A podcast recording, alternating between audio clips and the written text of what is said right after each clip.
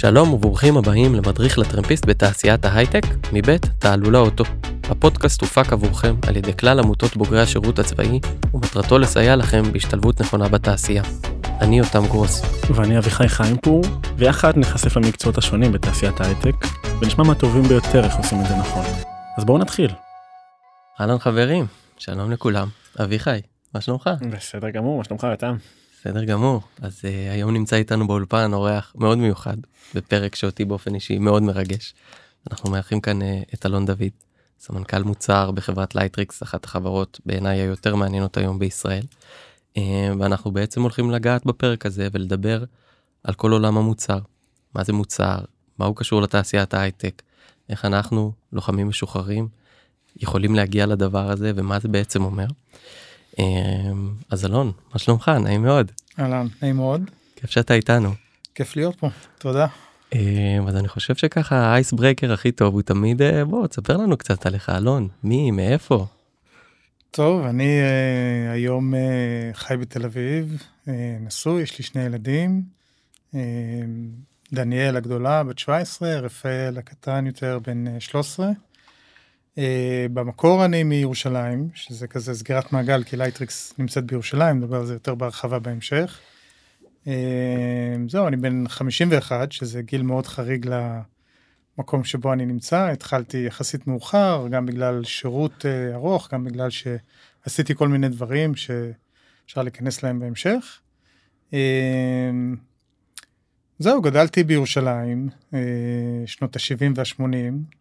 אה, באווירה של שכונה ולא אה, מה שאנחנו מכירים היום עם המסכים והחיבור אה, לאינטרנט וכדומה, אז הכל בעצם היה ברחוב, החברים, ההתעסקות, המשחקים, זה אווירה מיוחדת. מגניב. בוא, בוא נשמע קצת על הרקע הצבאי שלך, אלון. איפה אתה שירתת? מה עשית? הייתי אה, טייס מסוכי קרב, חיל האוויר. אמ, שירתי בעצם שירות מלא, אמ, גם כטייס אה, בטייס מבצעית, גם כמדריך בבית ספר טיסה. אמ, קצת מילואים אחרי שהשתחררתי, אבל אה, גם הייתי לא מעט שנים בחו"ל, אז באיזשהו, באיזושהי נקודה הדבר הזה נקטע. זהו. רגע, אתה משתחרר באיזה גיל? שים אותנו פה על הרצף של, אה, של כל ה... אני יודע מה, כל החירניקים או שאר ה... כן. שלא, שלא מכירים את עולם צוות האוויר. אתה משתחרר אחרי כמה שנות קבע ובאיזה גיל זה תופס אותך? אז הייתי בסך הכל שנות שירות אה, קצת מעל שבע שנים וארבע ומשהו שנים אה, קבע, אז קצת אחרי גיל 25 אני משתחרר. כבר ידעתי שאני רוצה לעבור לחו"ל ללימודים. אז היה לי איזה תקופה, תקופת אה, מילואים אינטנסיבית בין השחרור לבין הנסיעה לחו"ל ללימודים, שהיה לי הרבה זמן פנוי ועשיתי הרבה מילואים. דווקא הייתה תקופה מאוד uh, כיפית, כי אתה בא רק לטוס, אתה לא עושה שום uh, מטלות של uh, קצין בטייסת, אתה בא בעצם uh, לעשות כוננויות וטיסות, וזה היה תקופה מאוד uh, נחמדה. ואיך איך, איך מעניין אותי איך נראה השלב הזה, אתה יודע, של שלב של שחרור, וזה נראה לי שיחה בפני עצמה. אמ, לטייס ובסיפור הישראלי זה אתוס בפני עצמו סיפור של טייסים ואני מסתכל על, על עצם השחרור אחרי כל כך הרבה שנים בסוף שבע שנים זה לא דבר שהולך ברגל זה ממש תקופת חיים אפשר להגיד. אמ, ולהשתחרר עם, עם איזשהו רזומה או סיפור של עצמך מאוד משמעותי ואתה בסוף אם אני מסתכל על סיפור של קריירה אתה בתחילת הדרך. איך נראה השלב הזה אמ, בחיים ואם אני מסתכל אתה יודע זורק אותי גם לשלב אתה יודע עם החץ קדימה לעולם של קריירה איך, איך זה נראה אצלך. אז אני חושב שלהרבה טייסים אה, חוויית השחרור היא קצת שונה מאולי אה, לוחמי חי"ר, אה, כי אתה די ממשיך ברצף לעשות מילואים פעם בשבוע, אז הקשר עם הטייסת והקשר עם העשייה בטייסת נשאר מאוד מאוד רציף. אלא אם כן אתה נוסע לטיול בחו"ל או משהו כזה שקוטע את זה, אבל אבל מעבר לזה, זה, אני, אני לא מרגיש שחוויתי איזה עצירה, איזה משהו דרמטי, אה, שינוי. כן, יש איזשהו מעבר לאזרחות, אבל בגלל, אני מניח, שירות מאוד ארוך, אתה די מתכונן אליו, כן? אתה מתחיל לחשוב על לימודים לפני, ואתה מתחיל לדבר עם אנשים לפני, ויש לך זמן אולי לעכל את הטרנזישן הזה בין שירות אה, צבאי לבין אה, אה, אזרחות נקרא לזה, אה, לאורך יותר אה, זמן. אני חושב שגם באיזשהו שלב ה... השגרה בטייסת היא קצת כמו שגרת עבודה. זאת אומרת, אתה כן אה, טס טיסות מבצעיות, ואתה עושה אימונים, ואתה בא ב, ב, בלילות וכולי, אבל, אה, וכוננויות, אבל בסוף אתה, אתה בא, אתה הולך הביתה, ובין לבין אתה עושה את מה שאתה אה, עושה, וזה לא מאוד שונה ממה שאני עושה היום ב, בחברה האזרחית לגמרי. אם אני רוצה רגע באמת לתפוס את הנקודה הזאת ולצלול אליה, אמ, כי זה משהו שהוא משותף לכל המאזינים שלנו וגם אלינו עצמנו כלומר איך אנחנו כתור לוחמים אם זה טייס מסוק קרב או אם זה לוחם חי"ר איך אנחנו לוקחים את המציאות הזאת והופכים אותה למציאות של קריירה כי בסוף אני מניח שמה שעושים היום בלייטריקס הוא קצת שונה ממה שעושים בטייסת קרב אה, בבט"ש או באירועים. אה, וזה מעניין אותי לשמוע קצת על מהלך הקריירה שלך ובעצם להבין את הטרנספורמציה שעברת או שלא בתוך התהליך הזה. אמ, טוב, אני עברתי תהליכים אה, אולי לא שגרתיים, בגלל זה אני אה, נמצא איפה שאני נמצא יחסית אה, כלייט בלומר, נקרא לזה. אני חושב שהרבה מהדברים שאתה רוכש כלוחם, כטייס, בסוף אני חושב שאם יש קו מאחד בין כל מי שהוא לוחם, זה אנשים שנמצאים בסיכון ממשי. גם באימונים וגם בפעילות מבצעית. נכון. אמ, והמצב הזה הוא בהרבה, בהרבה זה, זה מצבים מאוד מורכבים שאתה נתקל בהם בהרבה מה, גם באימונים וגם בפעילות uh, מבצעית. מצבים שבהם אתה ממש נדרש לחדות וערנות ופוקוס שהוא, um, אתה יודע, בעצימות מאוד מאוד גבוהה וגם לאורך זמן. נכון. Um, אני חושב שהדבר הזה מקנה שהם סקילס לאנשים שבאמת היו במצבים האלה, שמביאים אותם לידי ביטוי גם בקריירה. אה, עכשיו אני, אה, אתה יודע, הייתה לי קריירה, התחלתי בכלל בלימודי עיצוב ותלת מימד בניו יורק, אה, ש... שם מעבר לזה שהייתי בגיל קצת יותר אה, מבוגר משאר הסטודנטים שהם אמריקאים ללא צבא, אבל אין ספק שהשירות הצבאי הביא אותי לרמת אה, בגרות והתמודדות אה, עם מצבים, גם בלימודים, באקדמיה, שאולי לסטודנט צעיר יותר הם יותר מורכבים. ואני רואה איך ברצף התחנות שלי בקריירה, עד כולל היום, הדברים האלה באים לידי ביטוי, היכולת בעצם לסגל את ההתמודדות אה, במצבים, גם אם לא יורים עלינו וגם אם אנחנו לא בסכנת חיים, אבל אנחנו כן במצבי אה, סטרס לא פשוטים. אה, אחריות מאוד כבדה, על, בין אם זה על עובדים או על מוצר שיכול לעשות הרבה מאוד כסף לחברה ובעל משמעות מאוד מאוד גדולה. והיכולת להתמודד עם המצבים האלה ולראות איך אתה מביא את הסקילס האלה שסיגלת לעצמך בשירות הצבאי, אה, אין ספק שזה בא לידי ביטוי. אה, מעניין. אז אני מסתכל באמת אמרת אתה מתחיל אה, באמת לימודים לימודים בחו"ל נכון לימודים של עיצוב עיצוב מוצר. לא עיצוב, עיצוב מוצר. סליחה עיצוב עיצוב תלת מימד דיזיין מה שנקרא דיזיין ותלת מימד בדיוק כמו שאמרתי דיזיין ותלת מימד עכשיו אני מסתכל יודע, לאורך ה track record אה, משם ועד, אה, ועד התפקיד היום בלייטריקס. מה התפקידים בדרך מה ההתפתחות מה האבולוציה שעוברת עליך שמה. אז אה, כמובן שאז לא חשבתי על ניהול מוצר אני חושב שגם לא היה בכלל בהגדרות החיים ניהול מוצר. אבל החיים מגלגלים אותך לכאן ולשם סיימתי את הלימודים נשארתי בניו יורק עוד כמה שנים עבדתי קצת בתחום האנימציה, חזרתי לארץ, אחרי שמונה חודשים שוב מצאתי את עצמי בקנדה, פעם בוונקובר, גם מתעסק בתחום תלת מימד ואפקטים. אה, בסופו של דבר חזרתי לארץ ו- ורציתי להישאר בעולמות של קריאייטיב. אה, אה, אבל אני חושב שיש משהו שבאמת אפשר לקחת מהלימודים שלמדתי בתלת מימד. אתה בעצם מתעסק עם תוכנות מאוד מורכבות. אה, ומנסה לפתור אה, בעיות מאוד אה, כמעט מתמטיות ומדויקות באמצעים קריאטיביים. ואתה עושה את זה בממשקים מאוד מאוד מורכבים. וההתעסקות בממשק אני חושב שכאילו מאוד קירבה אותי לעולם של מוצר, של עצם העבודה עם הממשק גרמה לי לחשוב על האם זה הממשק הכי נכון עבורי, האם יש לי דרכים להשתמש בממשק בצורה שהיא יותר עוזרת לי. הדבר הזה ככה פיתח את המשיכה שלי לפתרון לוגי של נקרא לזה מוצר, עוד לא קראו לזה מוצר, עד שב-2009 פתחתי סטודיו למיתוג ועיצוב ביחד עם שותף, כמה עובדים. ובעצם אני עשיתי את ה, מה שנקרא לזה המוצר עבור הלקוחות שלנו.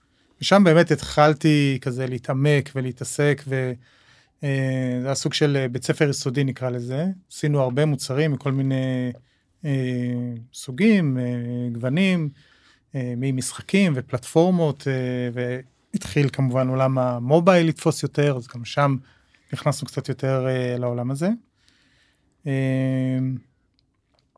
ומשם פשוט התפתחתי uh, בהבנה של מהו מוצר ודרך עשייה, בעצם דרך ה, מה שנקרא טבילת הידיים בתוך הבוץ uh, ולמידה תוך כדי ריצה, פיתחתי את ה... או, או, או הגדלתי את היכולות ואת ההבנה שלי של מהו מוצר ואיך uh, להסתכל על מוצר.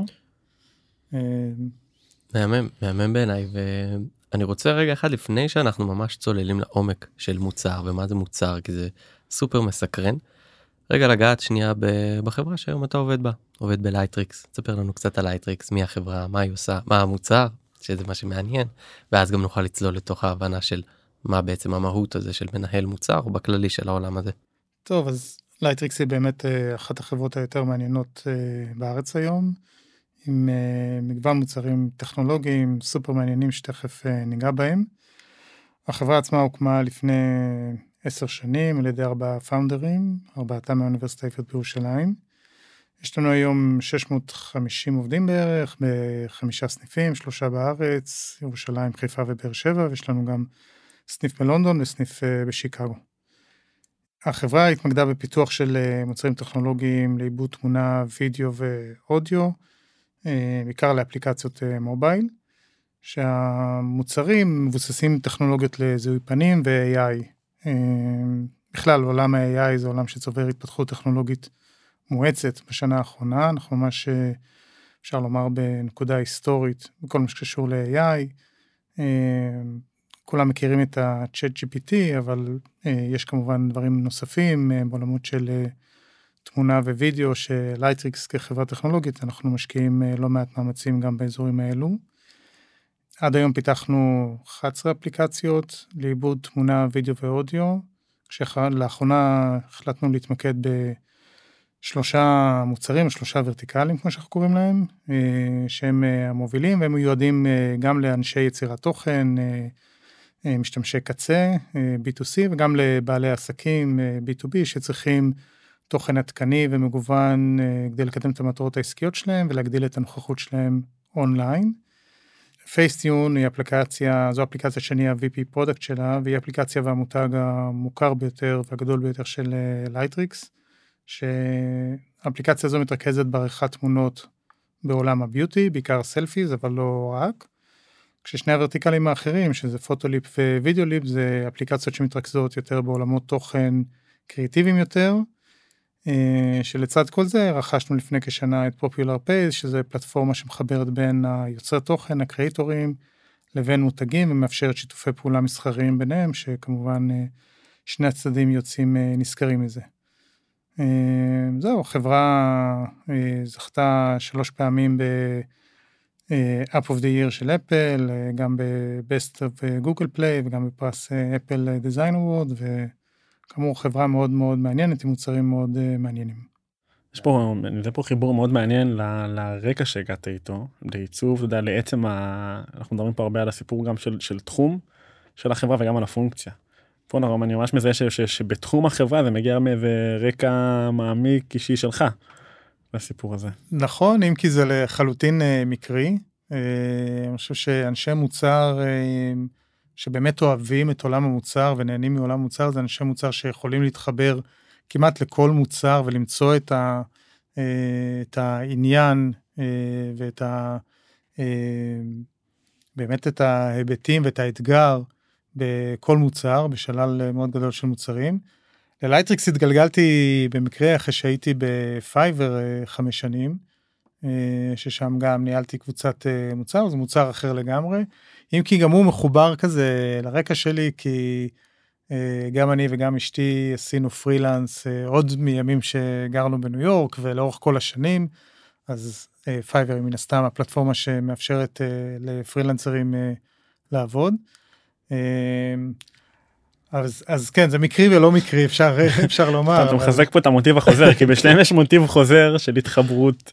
נכון נכון אין ספק תראה כשלפני שהגעתי ללייטריקס אז באמת אה, החלטתי מפייבר שאני צריך לעשות את ה step הבא לכיוון ה-VP אה, שזה לא רק title זה באמת יש יש איזה משהו אה, מאוד.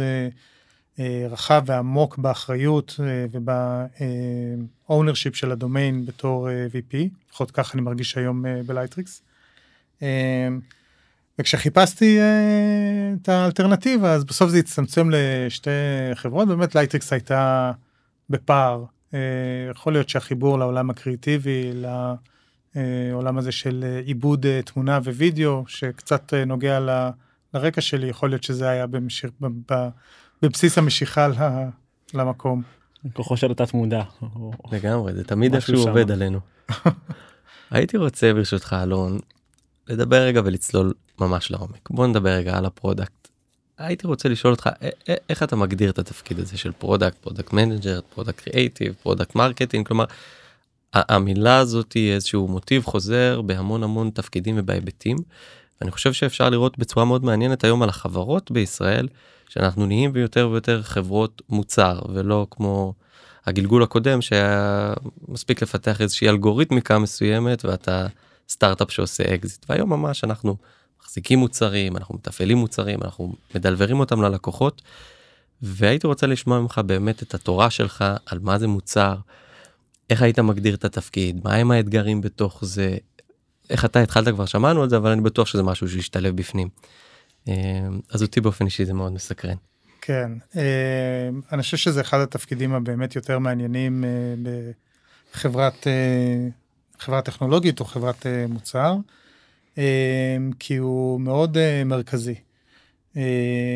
הוא נמצא בצומת של קבלת החלטות ואפשר אולי להתייחס באמת כאילו למאפיינים של לוחמים ואיך זה בא לידי ביטוי בנקודה הזאת.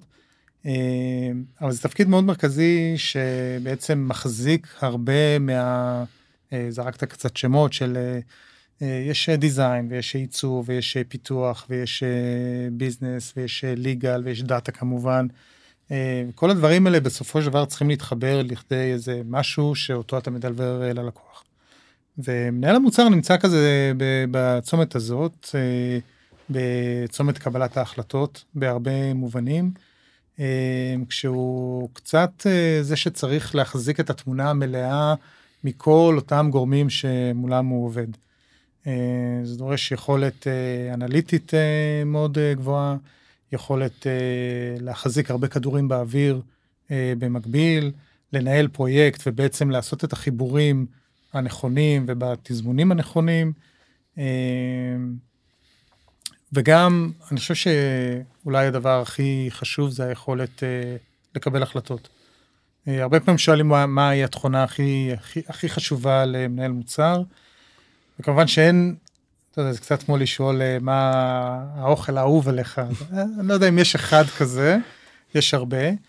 אבל אם הייתי צריך לבחור אז, אה, אז הייתי אומר, אה, אני אשתמש באנגלית במילה leadership, כי מנהיגות, אני לא בטוח שזה התרגום הנכון למה שלידרשיפ אה, שמנהל מוצר אה, צריך. כי הלידר נקרא לזה, הלידרשיפ בא לידי ביטוי בשני אופנים מאוד מאוד מרכזיים בעולמות של מנהל המוצר. אחד זה שמנהל מוצר בעצם מנהל בצורה מטריציונית. ברוב המקרים הוא לא מנהל את צוות הפיתוח, הוא לא מנהל את אנשי ה data, העיצוב, ה marketing וכדומה, אלא הוא עובד איתם כפרטנרים, אבל צריך לרתום הרבה מהאנשים בארגון לטובת המטרות שהוא אה, משרטט והכיוון שאליו אה, הוא מנסה להוביל. אה, אז יש בזה הרבה מה leadership. והדבר השני זה היכולת לקבל החלטות, כמו שאמרתי, שזה גם משהו שמאוד מאפיין לידרשיפ. חשוב לציין אבל שגם שהמנהל מוצר נמצא בצומת קבלת ההחלטות, הוא אף פעם לא לבד בנקודה הזאת. אני חושב שהמפתח להצלחה של מנהל מוצר זה יכולת לייצר חיבורים גם אנושיים, גם חבריים וגם מקצועיים. אה, בשביל לרתום באמת את אותו, אה, אה, את אותה קבוצה של אנשים שאיתם הוא צריך לעשות את העבודה. איתם הוא צריך לגבש את החזון, איתם הוא צריך לתעדף, איתם הוא צריך לקבל נתונים ואיזור חוזה על, על הדברים שהוא רוצה לעשות. אז, אז מה שאני מנסה לומר זה שהמנהל מוצר למרות שהוא בסוג של מרכזית בצומת, הוא בנקודה מרכזית בצומת, והוא מאוד מאופיין ב, ביכולת לידרשיפ שלו, הוא מאוד מאוד חשוב שהוא לא יעשה את הדברים לבד כסוליסט.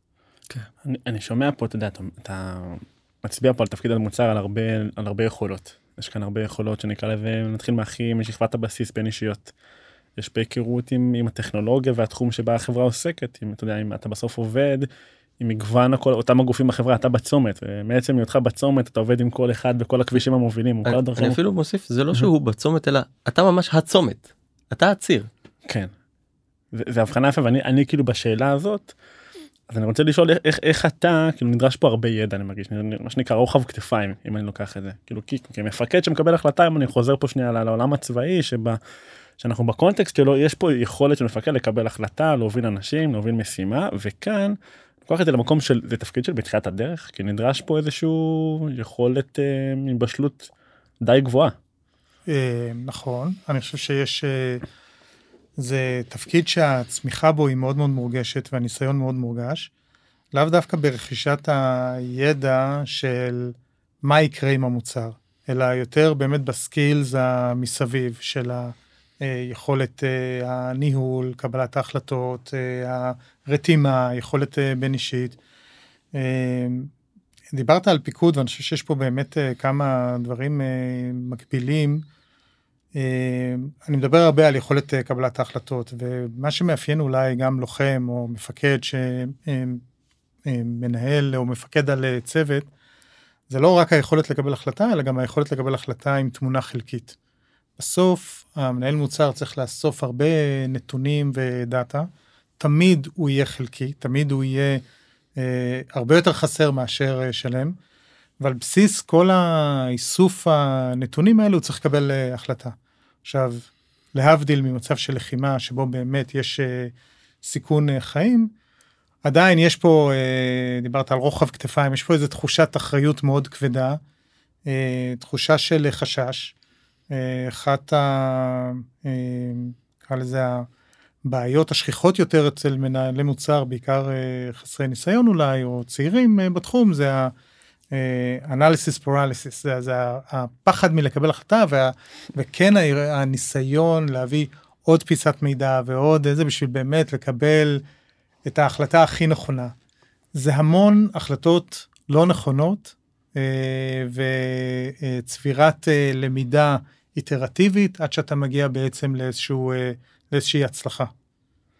זה נשמע כמו צבירה של אתה יודע בנייה של אינטואיציה סביב העולם תוכן הזה. יש... זה בדיוק האסוציאציה שעלתה לי גם כן. כן. יש המון אינטואיציה זה. בעולם הזה אבל אה, גם אחת ה, אולי הטעויות השכיחות של מנהלי מוצר זה שהם אה, פועלים רק על סמך האינטואיציה. אה, אנחנו צריכים כמעט באופן מודע ובטח בהתחלה באופן מכני להיות ה-Devil's Advocate של עצמנו. כלומר, כל, כל הזמן להיות ספקנים לגבי האינטואיציות שלנו. Uh, כמובן שיש המון אינטואיציות, uh, גם שהן מתפתחות ונקרא uh, לזה מתחזקות לאורך השנים. עם זאת אני אומר לך שאני כבר לא מעט שנים עושה מוצר ומגוון מאוד מאוד גדול של מוצרים, וגם היום כשאני בא לפתח פיצ'ר מסוים או לשחרר פיצ'ר, אני, אני לא יודע מה הולך להיות. אה, אני יכול להעריך, אבל בסוף זה היפותזות שאנחנו צריכים להעמיד במבחן הציבור נקרא לזה. או, או אה, מבחן ה-AB testing. או מבחן ה-AB testing, בדיוק, זה, זה המתודולוגיה שלנו להבין באמת מה הציבור חושב, אבל, אבל אה, ככה לקבל את האיזון החוזר, האם החלטות שלנו הן נכונות או לא נכונות. אה, אני יכול להגיד לך המון פעמים, הרבה יותר אנחנו אה, נכשלים במרכאות, אני לא רואה בזה כישלון, כן? אה, מייקל ג'ורדן פעם אמר שהוא אה, היה צריך לה- להפסיד ב-300 משחקים בשביל לנצח בשישה, בשישה משחקים הכי אה, חשובים אה, של חייו. אז זה לא כישלונות, זה בעצם אה, תהליך למידה אינסופי שאתה צובר עוד אה, אה, אינטואיציה, או עוד ידע, או עוד אה, piece of data אה, בשביל אה, לעשות את הפעולה הבאה או לקבל את ההחלטה הבאה. אני שומע אלון אה, מהשיחה שלנו ויש פה איזשהו משהו שמאוד מאוד נראה לי משמעותי בכל המורכבות הזאת שאתה מספר והיא היכולת להכיר את כל האופרציה מסביבך ולדעת לנהל את המשמעות או את המהות של החברה כי לשם הכל מתכנס לצורך העניין אה, מנהל מוצר עובד באופן אה, בלתי אמצעי וישיר אל מול אה, צוות הפיתוח אל מול צוות ה marketing. והמשמעות היא שאתה צריך לדעת לדבר שפת פיתוח אתה צריך לדעת לדבר שפת marketing או אם לא לדעת לדבר את השפה אתה צריך לדעת לקבל את התשובות בשפה שאתה תבין אותה ושתוכל לתרגם אותה להחלטות ולמשמעויות כאלה ואחרות. אמ, והייתי שמח רגע לשמוע ולהבין איך התהליך הזה קורה ומה החוויה שהייתה לך סביב העולם הזה כי שוב לא הגעת מעולם הטכנולוגיה כתיבת הקוד כן נכון. ו Lightricks היום היא חברה סופר טכנולוגית ואיך התהליך הזה קורה. זו שאלה מצוינת כי אני חושב שבאמת ה... דיברנו על היכולת אה, רתימה ויצירת partnerships.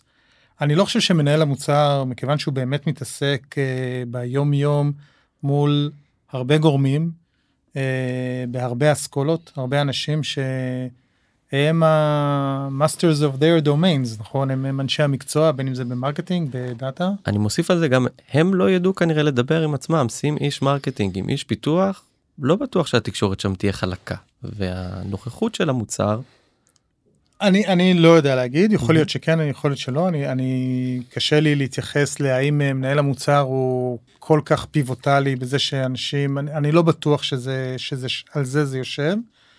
אני חושב שכן אבל uh, uh, בסופו של דבר מנהל המוצר זה הרבה פעמים אתה רואה בחברות uh, מאיפה מגיעים מנהלי המוצר. ו... ומה שמעניין זה שהם מגיעים עם מגוון מאוד uh, רחב של uh, רקעים. נכון. אני באתי מרקע של עיצוב, אנשים שבאים מרקע טכנולוגי כמו שציינת, רקע של אה, הנדסת תעשייה וניהול, אה, רקע של אה, עריכת דין ובאמת רקעים אה, שונים ומגוונים. אני חושב שכאילו ה- הקו המחבר זה באמת היכולת אה, לרתום. אני לא צריך להבין את רזי הטכנולוגיה כי אני לא טכנולוג, אבל אם הצלחתי ליצור אה, מערכת יחסים מאוד טובה עם הפרטנר שלי, בסדר? במקרה שלי זה ה-VP Engineering, במקרה של אה, מנהל המוצר זה יכול להיות ה-Tech Lead או ה-Engineering Manager. אז בעצם יש לי פרטנר שהוא מביא את הידע המקצועי שלו, אני צריך רק לייצר את השיח הנכון, לשאול את השאלות או לקבל את התשובות, אבל בסוף אני לא צריך להיות הטכנולוג, אני לא צריך להיות המרקטיר, אני לא צריך להיות איש הדאטה, אני צריך לעבוד איתם בשביל לייצר את התמונה. אה, או את התמונה החלקית כמו שאמרתי, כן? בסוף אנחנו כן. אה, מקבלים אה, חתיכות של פאזל ומנסים מזה להרכיב תמונה. מעניין אותי לשאול אלון איך איך בסוף אנחנו בסוף אתה יודע מנסים להיכנס למנטליות של להכניס את זה לתבניות אה, פשוטות. כשבן אדם שומע את זה ואומר אוקיי איך אז. אני מתכנס לשאלה איך נראה יום יום בחייו של מנהל מוצר. עכשיו ברור שזה מש- משתנה מתעשייה לתעשייה ומחברה לחברה אבל אתה יודע ובאיזה שלבים החברה נמצאת. כשנסתכל בצורה ממוצעת אתה יודע על חברות ועל התפקיד הזה. איך נראה יום יום של מנהל מוצר. אה, עמוס. מנהל מוצר באמת אה, עובד קשה, יש אה, גם אה, בחברה הקודמת שעבדתי וגם עכשיו ב Lightricks מן הסתם מעודדים אינטרנל מוביליטי ואנשים שרוצים אה, להגיע למוצר מאסכולות אה, שונות בארגון אז אה, הרבה פעמים נותנים להם הזדמנות. אה, ואחד הדברים שאנשים אה, כזה אה, מקבלים את ה... אה, לא רוצה לומר כאפה, אבל, אבל מקבלים את המציאות לפנים, זה מבינים כמה באמת העבודה היא קשה ומורכבת. אה, בעצם מנהל המוצר אה, ביום יום צריך כזה לעבוד כל הזמן על שלושה צירים מקבילים. הציר הכאן ועכשיו, יש את ה execution של הפיצ'רים או הדברים שמנהל המוצר תיעדף לצוות לעבוד עליהם כרגע. זה כל הזמן, גם אם אתה כותב את המסמך הכי מסודר של ה-product requirements, ומביא את ה design והכל אה, ברור עדיין כל הזמן עולות שאלות וצוות הפיתוח וצוות ה-UX design כל הזמן נתקלים בשאלות ודברים בחסמים שצריך להתיר. אז זה דברים שאתה מתעסק בהם בכאן ועכשיו כל הזמן. הציר השני הוא ציר היותר נקרא לזה טווח בינוני אתה כל הזמן צריך כזה לבנות תמונה מלאה אתה הזכרת בעצם שאתה צריך לדבר עם כל האנשים האלה בשביל באמת להבין תמונה מלאה, להסתכל על הדאטה, לנסות אה, לחפש אה, הזדמנויות אה, בשביל לבנות את המשך הדרך. והציר השלישי הוא ציר האסטרטגיה או החזון. אתה בדומיין שלך, אתה כל הזמן צריך כזה לחשוב איך הדומיין הזה מתחבר לחזון של הקבוצה, או הדומיין הרחב יותר, שמתחבר אה, בהמשך השרשרת לדומיין, סליחה, לחזון של החברה. בסוף יש, אה, אי אפשר לנתק את המוצר מהיעדים העסקיים ומהביזנס מה, פרספקטיב של החברה, אה, וזה בעצם הציר השלישי שהמנהל מוצר אה, צריך להתעסק בו גם ביום יום. אז זה כזה ג'ינגול של הרבה דברים, הרבה תחומים, כאן ועכשיו, להתעסק על הספרינט הבא ועל הפיצ'רים הבאים. להיות בפגישות אה, ולאפשר את ה execution ואת התנועה, וכמובן אה, להיות אה, בפגישות עם הקולגות ועם שאר הגורמים בקבוצה בשביל לבנות את התמונה המלאה. כן, ובעצם להצליח לתכלל את זה שזה נשמע כמו אירוע סופר מורכב. הייתי נכון. רוצה רגע להסתכל על זה שנייה מהצד השני. אני חושב שהתרבות שלנו היום בתעשייה של ההייטק בכלל וזה גם מתפשט לתעשיות השונות היא רגע גם להבין את רווחת העובד ומה יוצא לעובד מכל המהלך הזה ולא רק מה הוא נותן לחברה שדיברנו על זה הרבה אלא גם מה הוא מקבל ואני בטוח שזה תחום שאתה מתעסק בו הרבה. אמ, אתה מעסיק אנשי מוצר אתה מגייס אותם והייתי רוצה רגע לספר דרכך למאזינים שלנו בעצם מה אני מקבל מלהיות מנהל מוצר. איך זה מתגמל אותי עזוב רגע שכר וכאלה פחות מעניין אבל איך זה מתגמל אותי בתכונות מה אני לומד מזה לאן אני יכול להתפתח עם זה לאיפה זה יכול לקחת אותי ואולי גם למה כדאי לי. אמ, אני חושב שכמו שאתה דיברנו קצת על איך כלוחם אתה מסגל לעצמך איזשהו סט של יכולות שאתה מביא לידי ביטוי בחיים המקצועיים שלך. נכון. אמ, אז גם מנהל המוצר מעצם היותו אתה יודע בצומת מאוד מרכזי או מרכזי בצומת לא משנה איך אנחנו מנסחים את זה אה, ובעבודה מול כל כך הרבה גורמים החזקה של אה, כל כך הרבה דברים אה, באוויר וראייה אסטרטגית וראייה עסקית וראייה של execution ועבודה מול הרבה אנשים רתימה של אנשים. כל הדברים האלה בעצם מפתחים לך יכולות שאתה מתחיל בקטן אבל לאט לאט אתה מפתח אותם וגדל איתם. הרבה אנשי מוצר אה, גדלו להיות יזמים, אה, פתחו חברות אה, של עצמם. הרבה חברות סטארט-אפ התחילו כשהמנכ"ל הוא בעצם גם מי שהמוצר, זאת אומרת היזם הוא גם מי שעושה את המוצר ממש hands on. אה, אז אני חושב שזה מפתח אותך בטח מקצועית אה. Career wise למקומות שבאמת הם אה, נקרא להם הקצה של הפירמידה. אני חושב שזה גם אה, אתה יודע מי שרוצה לקחת את זה כמובן שזה מאוד עניין אה, אישי אבל מי שרוצה לקחת את הסט יכולות האלה לעולם האישי ליכולת קבלת החלטות בעולם הפרטי בבית במשפחה ביכולת להיות, אה, דיברנו על הפוקוס, אה, להיות אה, חד ו- ו- ומכוון לאורך זמן. זה דברים שבהחלט, אתה יודע, ככל שאתה עושה אותם, אתה משתפשף בהם, זה שרירים שאנחנו מחזקים כל הזמן, ועוזרים לנו גם, אני מאוד מאמין, גם בחיים האישיים. נשמע באמת שהסיפור של הפוקוס הוא אחד ה... נקרא לזה, אתה יודע, היכולות הכי בסיסיות של מנהל מוצר צריך להישען עליהם. כאילו בסוף יש פה להחזיק, קראת על זה שלושה צירים מרכזיים, נכון? שלוש או שלושה? שלושה. שלושה, כמו שיר אחד, שלושה צירים. יש לך שלושה צירים מרכזיים. כמו בצבא, מחלקים הכל לשלושה. בגלל זה אנחנו גם עובדים פה ככה. נכון. שלושה צירים מרכזיים.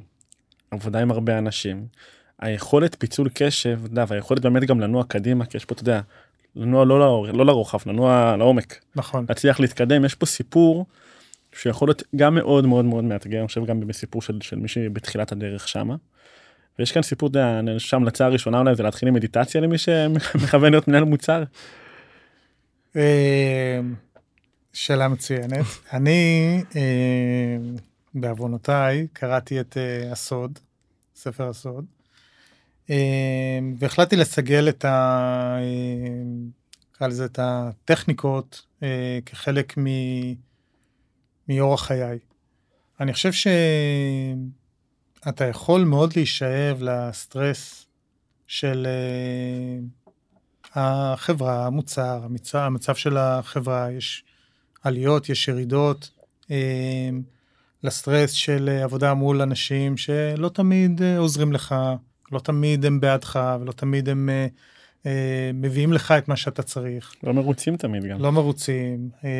המנהל שלא תמיד מרוצה ממה שאתה עושה. כי כמו שאמרתי, יש, יש איזשהו רצף של כישלונות במרכאות, אני שוב לא, לא אוהב לקרוא לזה כישלונות, אבל רצף של למידות עד שאתה מייצר אה, באמת אה, הצלחות. אה, אז כן, אני חושב שאתה צריך איזושהי פרספקטיבה בריאה על החיים, בין אם זה יכולת לעשות מדיטציה, יכולת כזה לחפש את הפן החיובי, את האור גם במקומות שבהם הכל נראה לא טוב. אה, אני חושב שגם למנהל מוצר וגם לתפקיד שבו אני נמצא, אה, גם אני וגם השותף שלי, אה, ה-VP האחר, VP Engineering, כשאתה בדרג ניהול כזה, בסופו של דבר, בגלל שאנחנו מתעסקים בלא מעט תהליכי למידה שהם דרך אי הצלחות, נקרא לזה, אתה צריך כזה להשאיר את האנשים עם הראש מעל המים. אתה צריך להשאיר את המבט קדימה לכיוון המטרות. אתה צריך להזכיר לאנשים שבסופו של דבר זה תהליך איטרטיבי, אבל כל uh, דבר כזה הוא בעצם עוד דרגה בסולם לכיוון אה, ההצלחה. Uh, ואני חושב שהראייה החיובית והאופטימית לא פנטסטית, כי מבחינת פנטזיה, כן? לא ברמה שאתה פשוט עיוור למציאות, אבל כן, יש איזה משהו שצריך כל הזמן כזה להאמין. אה, בדרך שלך ובכיוון שאליו אתה הולך, וככה אה, לנסות לסחוף את האנשים שאיתם אתה עובד לאותו אה, כיוון. אז אתה יודע, יש אנשים שעושים את זה באמצעות מדיטציה, יש אנשים שעושים את זה ב, באמצעים אחרים, אבל, אבל זה בהחלט חשוב הניתוק הזה. אלון, אם אני מתכנס רגע בתור מאזין, הייתי אומר לעצמי, וואלה, זה נשמע לי כמו משהו שמדבר אליי. יש לי את היכולות האלה, זה מרגיש לי כמו משהו שאני הייתי רוצה ללמוד ולהתפתח בו. הייתי שמח לקבל ממך איזשהו כלי פרקטי כהכוונה אפילו, סתם לצורך העניין, אני עכשיו אה, לוחם משוחרר. מה כדאי לי ללמוד? האם בכלל כדאי לי ללמוד באוניברסיטה, כלים מקצועיים, קורסים פרקטיים, כל דבר כזה שיכול לחדד אותי לעבר המטרה שלי שהיא בסוף להיכנס לעולם המוצר ובעצם להתחיל את הקריירה שלי שם.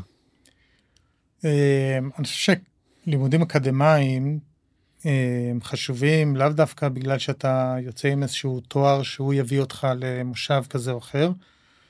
מה שאני חושב שאתה יודע, היותך לוחם נותן לך איזשהם סקילס שהם חשובים אה, לחיים. Mm-hmm. מנהל מוצר בסופו של דבר הוא פותר בעיות. אני חושב שזו הסיבה, אחת הסיבות שאני מאוד אוהב את המקצוע, אני חושב שזה מה שממכר אנשי מוצר להיות בתפקיד הזה. אה, אתה כל הזמן כזה מחפש את הבעיה, את השורש של הבעיה ומנסה למצוא לה פתרון. אני חושב שלימודים אקדמיים הם כאלה קצת מכניסים אותך לאיזושהי תבנית חשיבה כזאתי. אה, לימודים אקדמיים גם מכניסים אותך לאיזושהי אה, חשיבה תהליכית. שזה מאוד חשוב לניהול מוצר. לגמרי. אה, אתה לא יכול כזה לעבוד בתוך איזה כאוס כזה של... אה, כי אתה כן מג'גל באוויר, אבל צריך להיות סדר לדברים, ותהליכים הם מאוד מאוד חשובים בניהול המוצר. לגבי מה ללמוד, אז זה קצת מתחבר למשיכה אישית. אני חושב שהרבה חברות, בטח טכנולוגיות, מאוד אוהבים, מאוד אוהבות, אוהבים אה, לגייס אה, אנשי מוצר שבאים מרקע טכנולוגי, אז הנדסת אה, תוכנה אה, זה מן- הסתם משהו שהוא מאוד מאוד פופולרי בקרב אה, מנהלי מוצר. גם החיבור והבנה לצוות אה, הפיתוח, אני חושב שזה תורם אה, הרבה ל- להצלחה. אני לא בא מהרקע הזה, אבל אני חושב שכאילו, יש הרבה חברות שזה ממש אה, דרישת אה, התפקיד. אה, עם זאת, זה כמובן, כמו שאמרתי מקודם, זה לא הדבר היחיד, אתה יכול ללמוד עיצוב, אתה יכול ללמוד הנדסת תעשייה וניהול, אתה יכול ללמוד אה, כלכלה או דאטה, מתמטיקה, סטטיסטיקה, ולהגיע ל... אה, להגיע למקצועות האלה. אה, בסוף זה נוגע ביכולות אחרות ולאו דווקא באיזה מקצוע שאתה רוכש אה, במהלך הלימודים. נכון. אני אפילו פגשתי כמה מורים, אתה יודע? מורים, מורים שעברו נהיו לניהול מוצר. כן, הסבה מעניינת. כן, נדבר על זה. בטח. אה, מהמם.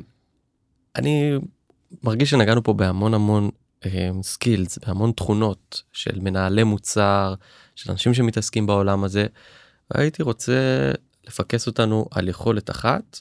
אני לא בטוח אם אני יודע מה אתה הולך להגיד, אבל הייתי רוצה לשמוע את זה ממך. מה הסקיל של מנהל מוצר טוב שיעזור לו לקחת את עצמו קדימה? אני אני אעזור לך אלון למרות שלא נראה לי תצטרך את זה אבל אתה יודע יש לך טווח בין 1 ל-3.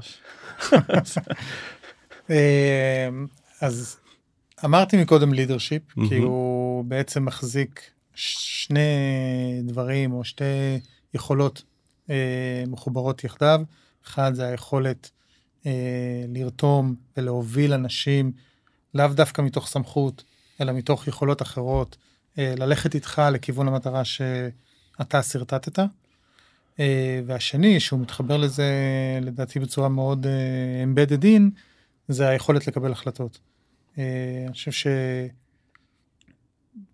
שללא היכולת לקבל החלטות, מ- מ- בהיעדר תמונה מלאה, אה, מנהל מוצר לא יכול אה, להצליח.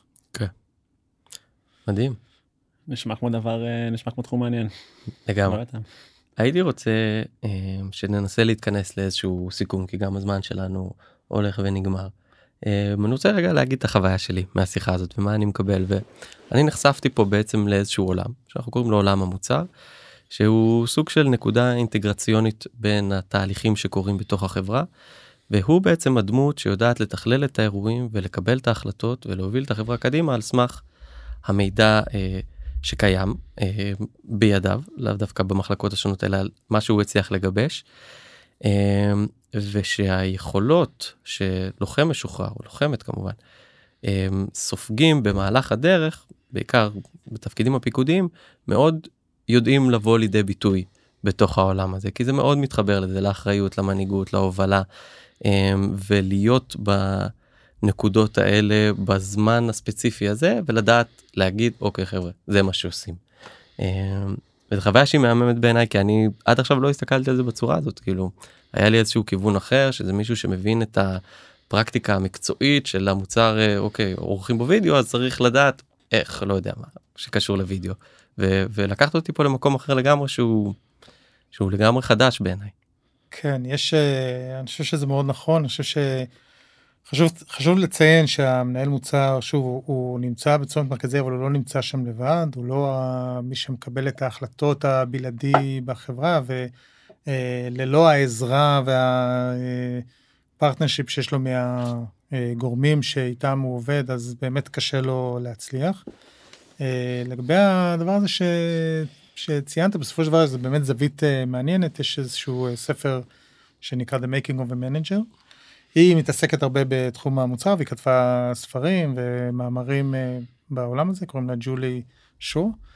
והספר הזה באמת אה, כזה נותן את האספקט השני, הפחות מקצועי, נקרא לזה פחות עולם התוכן או הידע המקצועי של המוצר שבו אתה מתעסק, אלא יותר על האספקטים הניהוליים אה, שהם חלק בלתי נפרד מניהול המוצר. ואז הם גם מאפשרים לך להתנייד בין העולמות של המוצר, כלומר, אתה, אם אתה עכשיו אה, במוצר של וידאו, מחר אתה יכול להיות במוצר של, אה, לא יודע, חומרה, כן, והדברים האלה מתפתחים. לגמרי, כן. לגמרי. יכולת היא יכולת היא יכולת. וזה הדברים שאתה גם סופג משירות קרבי כזה או אחר. זה פחות עכשיו את היכולת לדעת לירות בנשק אלא את התכונות האופי, הפנימיות, שבעזרתם אתה מוציא לפועל את שאר הדברים וזה מהמם בעיניי. מדהים. אז אני רוצה להגיד אני אוסף אותנו שנייה לסיכום קצר. נגיד מה חושב שאנחנו לוקחים מפה ובאמת כל אחד לוקח את הדברים באופן סובייקטיבי אליו.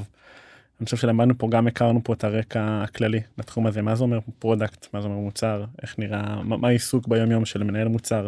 עם מי הוא מתממשק? מה האתגרים? מה החוזקות? מה אתה נדרש אני קורא לזה בסוגריים להביא לשולחן? ומה אתה מקבל מזה או מה אתה לומד מזה. אני חושב שאחד הדברים המרכזיים שלי אישית היו פה מעניינים זה בסיפור של אתה יודע זה מתחבר למשהו שהוא כללי מעבר למקצוע הזה זה הסיפור של פוקוס היכולת לעבוד בתוך עולם שהוא עם הרבה דרישות ואתה יודע עם הרבה רעשי רקע. והיכולת לנהל אותו בצורה מדויקת ומפוקסת ולצלול לעומק. אני חושב שזה בכלל יכולת שהיא נדרשת בימים האלה בתפקידים האלה ונראה לי בתפקיד ה product. על אחת כמה וכמה. זהו זה דבר שאני לוקח פה אז אני רוצה להגיד תודה גדולה אה, תודה לך אה, אלון תודה יותם. תודה לך אביחי תמיד כיף להיות איתך פה אתה יודע. תענוג גדול. אווירה טובה ואנרגיה חיובית. אלון איזה כיף שהיית פה איתנו אני חושב שזה הפרק שלימד אותי הכי הרבה דברים חדשים מכל התהליכים שעשינו עד עכשיו ואני מודה לך באופן אישי. אה, רוצה לנצל את הבמה להגיד תודה רבה לעמותות שאנחנו מייצגים. תודה רבה לחברות שנותנות לנו חסות. תודה רבה להורים שהביאו אותנו עד הלום. תודה רבה. תודה לכם. נתראה בפרק הבא. תודה רבה לכם המאזינים שהייתם איתנו, מקווים שכמונו למדתם דברים חדשים ונחשפתם למקומות שיקחו אתכם קדימה. מוזמנים להמשיך לעקוב, להתעדכן ולהפיץ את זה הלאה. וזה הזמן להגיד תודה רבה לכל עמותות בוגרי השירות הצבאי שלוקחות חלק בפרויקט המדהים הזה. תודה לשאר חברי הפאנל של תעלו לאוטו ושוב, תודה רבה לכם. ניפגש בפרקים הבאים.